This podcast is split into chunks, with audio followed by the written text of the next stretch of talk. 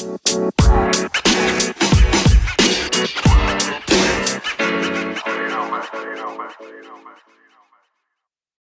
Good morning, afternoon, or evening, wherever you are in the world. Welcome to DBN News for 1016 2018, the semi daily news that even plants crave.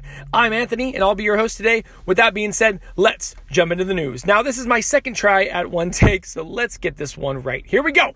First up is from IGN and written by Nick Santangelo. Marvel Spider Man first DLC pack out next week includes three new suits.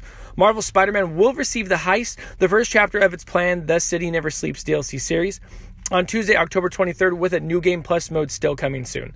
The heist will be available for $7.99 or as part of the $24.99 season pass, Insomniac Games announced in a PlayStation blog post today. The first of three add on chapters, the heist opens with an art museum robbery that mixes up Spider Man and Mary Jane Watson with Black Cat. The DLC will include new story missions, crimes, challenges, trophies, Spider Man suits, and a new enemy faction. One of the new suits has been dubbed the Resilient suit, designed by Marvel illustrator and author Gabriele Dell'Otto. The other two are Spider Man's Scarlet Spider 2 suit and his Spider Verse Spider UK suit.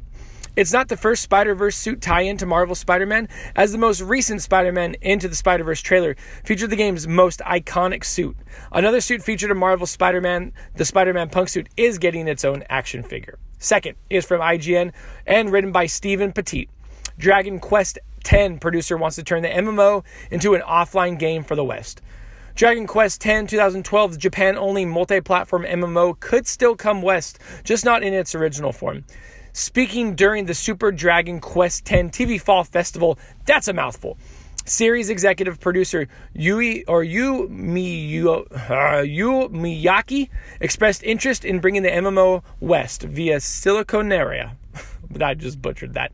Dragon Quest X has plenty of rich stories, and I want to make something to share it with others, including those overseas, Miyake said. Former Dragon Quest X producer or Dragon Quest X producer, Yosoko Sayato, echoed Miyake's comments. We talk about an offline version here and there, but I don't think it's impossible. It'd be great if we could introduce it to customers. Dragon Quest X originally released in Japan in 2012 for Nintendo Wii. Since then, the MMO has been ported to Wii U, Switch, PS4, 3DS, and PC, but only in Japan. It seems that part of the reason for these discussions is that the handheld entries in the series haven't performed as well as expected in the West. The 3DS games weren't that popular overseas, and some folks jumped from Dragon Quest VIII all the way to Dragon Quest XI, Miyake said. Dragon Quest VII and Dragon Quest VIII were both ported to the 3DS in recent years following the Western launch of Dragon Quest XI, Echoes of an Elusive Age in September. Dragon Quest XI producer Hokuto Okamoto told IGN it would have to do well in order to localize future iterations in the franchise. And last is also from IGN and written by Andrew Goldfarb. First Pokemon from Diamond and Pearl are now available in Pokemon Go.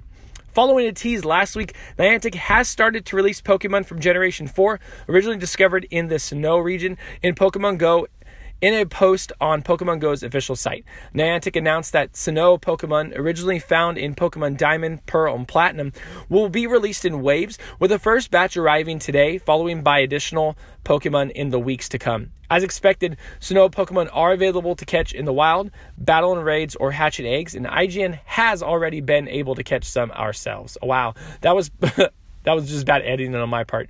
IGN, you're awesome.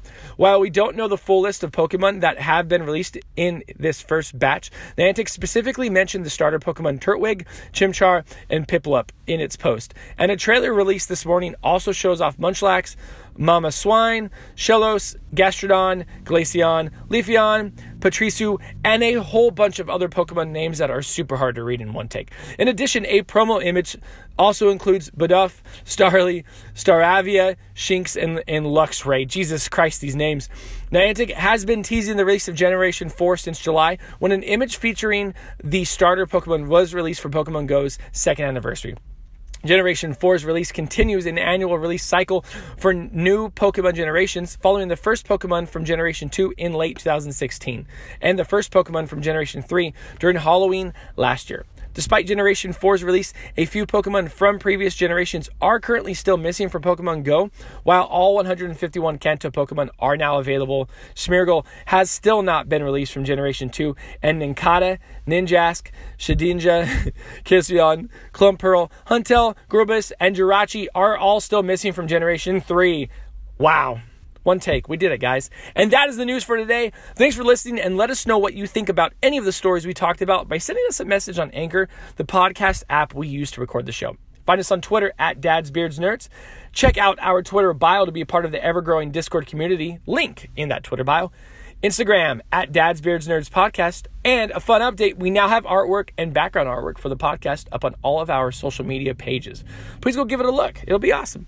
While you're at it, rate the podcast on your podcast service of choice and help us reach an even larger audience. Until next time, I'm Anthony and look forward to making more content for you.